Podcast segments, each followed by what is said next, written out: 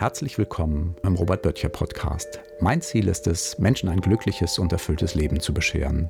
Und das mache ich entweder als Erfolgsfilmproduzent und Autor in meiner Praxis für Coaching und Psychotherapie oder eben hier in diesem Podcast.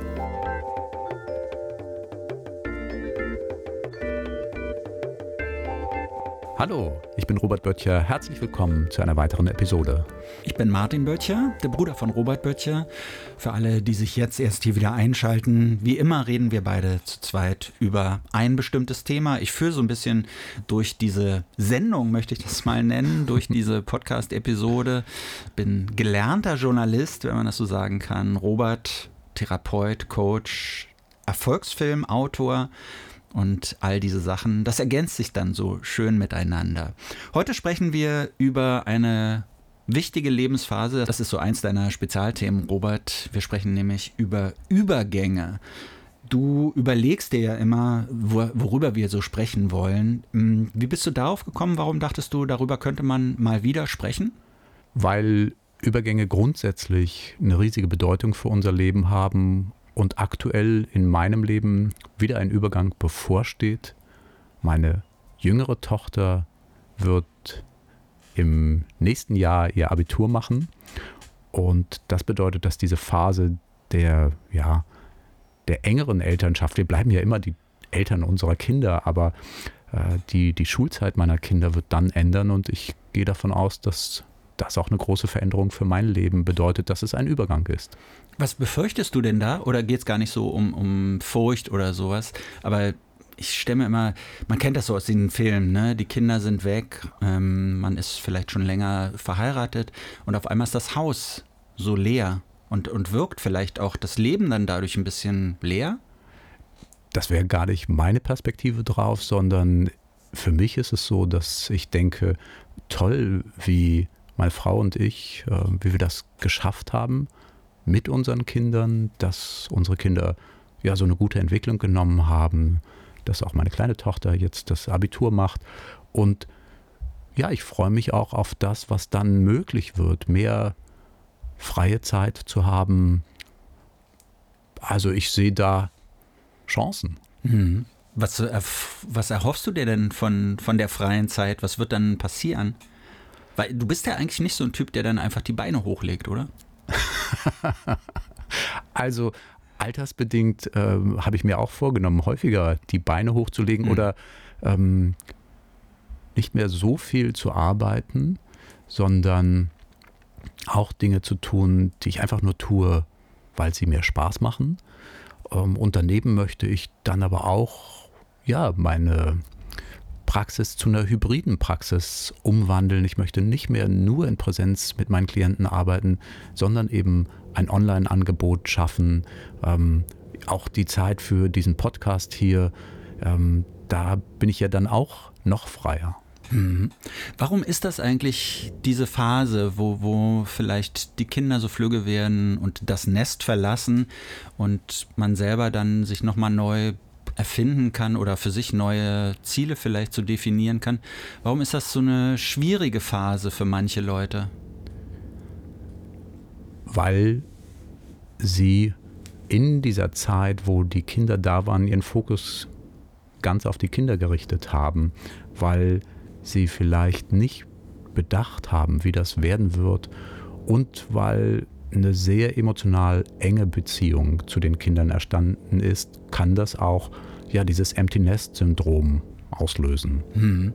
Bedeutet das auch, dass man also, dass man sich dann vielleicht so seines eigenen Alters bewusst wird, weil das trifft ja so ein bisschen manchmal zusammen. Ne? Die Kinder verlassen das Haus, die Wohnung und man selber ist vielleicht in dieser, was, was so populärwissenschaftlich als die Midlife Crisis so bezeichnet wird? Ja, oder vielleicht schon ein Schritt darüber hinaus. Ähm, diese Beginn des Alters, einer neuen Lebensphase. Bei mir wird es dann so sein, dass ich nächstes Jahr 55 werde. Ähm, da ist bestimmt auch eine Auseinandersetzung mit nachlassender körperlicher Leistungsfähigkeit. Ähm, ja, wir haben hier ja auch schon gesprochen über den Tod als mhm. besten Lehrmeister für alles. Das schwingt dort mit. Ja, ich finde, man kann das immer finde ich, positiv sehen und negativ sehen. Negativ sehen wäre für mich, du wirst 55, dann sind es nur noch 25 Jahre, dann bist du 80. Ja? Und das hört sich so an, wie schnell sind 25 Jahre vergangen, die letzten 25 Jahre. Natürlich jetzt nicht im Flug, aber schon relativ schnell so, wenn man überlegt, das Jahr 2000, es kommt mir noch gar nicht so lange her, dass das war, dieser Millenniumswechsel. Und wie schnell kann sowas passieren? Und mit 80 finde ich, gut, du hast mal gesagt, du wirst gerne 100 werden, aber mit 80 ist für mich so eine Schwelle nochmal erreicht, wo man wahrscheinlich tatsächlich so mehr oder weniger so langsam ach, auf die Zielgerade geht. Ja, für mich wäre es wirklich diese Perspektive, dass ich denken würde, die beste Zeit im Leben ist zwischen 60 und 80. Mhm. Ich habe das hier ja auch schon mal gesagt. Positive Vorstellungen über das Altern im Vergleich zu negativen Altersstereotypien verlängern das Leben durchschnittlich um 7,6 gesunde mhm. Jahre. Also mein Blick ist auf das, was, was ich in dieser Zeit gewinne, was dazu kommt. Okay. Deshalb meinte ich ja, man kann das positiv sehen oder man kann es eben auch negativ sehen. Positiv gesehen würde ich so aus meiner Sicht sagen, ja, äh, man hat jetzt viel gemacht, man hat viel gearbeitet und wenn man das dann abhakt, kann man sich vielleicht noch mal mehr auf die Sachen konzentrieren, die einem wirklich Spaß machen oder man kann sich auch wirklich noch mal neu erfinden. Man kann vielleicht für sich selber ganz neue Dinge finden, die einen interessieren und die man auch im höheren Alter noch schaffen kann. Auf jeden Fall.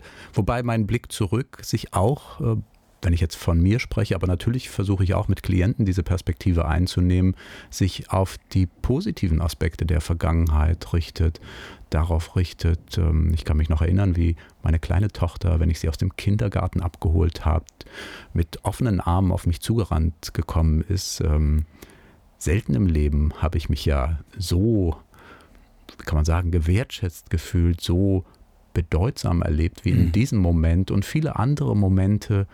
Das war natürlich eine, eine anstrengende Zeit auch, aber für mich eine Zeit, die ich voll ausgekostet habe, die ich um nichts in der Welt missen möchte, wo ich immer froh bin, dass ich das erlebt habe. Ich bin gerade so einen Schwimmwettkampf geschwommen. Äh, die deutschen Masters Mannschaftsmeisterschaften. Mhm. Und was da ganz interessant ist, äh, man schwimmt gegen sehr viel Jüngere, aber auch gegen sehr viel Ältere. Und jeder einzelne Wettkampf, da kann man halt Punkte erringen. Und diese Punkte setzen sich immer zusammen aus der Zeit, die man schwimmt, und dem Alter, der Altersklasse, in der man ist. Und äh, wenn jetzt zum Beispiel jemand 80 ist und schwimmt die gleiche Zeit, die ich als, als Mit-50er schwimme, dann bekommt er unter Umständen doppelt so viele Punkte für, mhm. für, diesen Schwimmen. Und das ist sehr interessant. Da sind nämlich Weltrekordler mit dabei aus Berlin mhm. gewesen, mhm. die so in der Altersklasse 80 und 85 Weltrekorde innehaben, die da Zeiten schwimmen, die sonst niemand auf der Welt geschwommen ist, so über 50 Meter Schmetterling zum Beispiel oder, oder 100 Meter Kraul. Und mir macht das so unglaublich viel Mut, die zu sehen, wie die schwimmen. Das ist so beim Start, die stehen auf dem Startblock und wackeln fast so ein bisschen hin und her. Die müssen ganz am Anfang einmal alleine stehen. Sie können beim Weg auf den Startblock noch gestützt werden, wenn sie die Kraft in den Beinen nicht mehr haben. Mhm. Aber sie müssen kurz bevor der Start erfolgt, müssen sie selbstständig stehen können. Mhm. Und das dann zu sehen, wie sie da so ein bisschen klapprig stehen und dann springen sie ins Wasser und schwimmen dann trotzdem so ganz ruhig und gleichmäßig, wirklich erstaunliche Zeiten. Und das macht mir so Mut, so nach dem Motto, die haben da so etwas wie, wie einen Lebenszweck gefunden. Den macht Schwimmen offensichtlich auch nach wie vor Spaß. Trainieren wahrscheinlich drei, vier Mal die Woche und schwimmen dann da so eine Fabelrekorde, möchte ich es fast nennen. Ja, ja, das finde ich spannend. Ein tolles Erlebnis und ich denke auch, dass Vorbilder eine unglaubliche Kraft haben, eine große Inspirationsquelle sind. Ähm, das gilt ja für mich auch. Die, der älteste Mensch, der jemals gelebt hat, eine Französin mit Geburts- und Sterbeurkunde, sie ist 123 Jahre geworden. In Deutschland auch eine Frau, sie ist 113 geworden. Und wir haben aktuell über 10.000 über 100-Jährige in Deutschland, also eine Kleinstadt von Menschen, die über 100 sind. Äh, das ist ja auch die Perspektive. Es geht ja aus meiner Sicht eben nicht darum, nur lange zu leben, sondern natürlich auch lange gesund zu leben, lange beweglich zu bleiben. Mhm. Wenn jetzt diese Zeit kommt, dass deine Töchter eventuell, wenn sie dann beide das Abitur haben, das Haus verlassen, was hast du dir da so vorgenommen? Was, was genau willst du vielleicht im Spiel des Lebens nochmal anders machen? Wie ich gesagt habe, also ich möchte unbedingt dieses Spielbein des, des Online-Unternehmers ausbauen. Ich aber möchte, das ist ja die berufliche Seite. Ja, ne? aber die ähm, ist, spielt für mich wirklich eine große Rolle, weil ich dann da auch mehr, mehr Beinfreiheit habe, dass ich ähm, mehr Risiken eingehen kann und wirklich ja 10.000 Kunden für meine Erfolgsfilme gewinnen möchte. Ähm, daneben will ich natürlich die Beziehung zu meiner Frau erhalten, vertiefen. Ähm, das ist ja auch eins meiner Ziele. Ich möchte am Ende meines Lebens, wenn ich 100 bin, 82 Jahre mit meiner Frau zusammen gewesen sein und Darüber hinaus möchte ich natürlich ähm, mehr Spiele in meinem Leben haben, schöne Dinge tun, ähm, den Sport weitermachen, mehr Sport machen, nicht mehr so viel in meiner Praxis auf meinem Sessel sitzen. Ähm, mal gucken, was die Zukunft bringt. Hm. Du hast das jetzt gerade so versteckt gesagt, aber ich finde das ganz entscheidend, so mehr Spiel aufnehmen. Warum wartet man damit so lange? Warum macht man das nicht vorher schon? Ja, vielleicht sind wir alle ein bisschen korrumpierbar durch die kapitalistische Gesellschaft. Arbeit wird mit Geld belohnt und Geld ist ein großer Verstärker. Vielleicht ist es gerade für uns Männer auch ein Thema, dass wir ja unser Selbstwertgefühl oder unsere Identität über Arbeit immer noch definieren. Das ändert sich ja auch noch.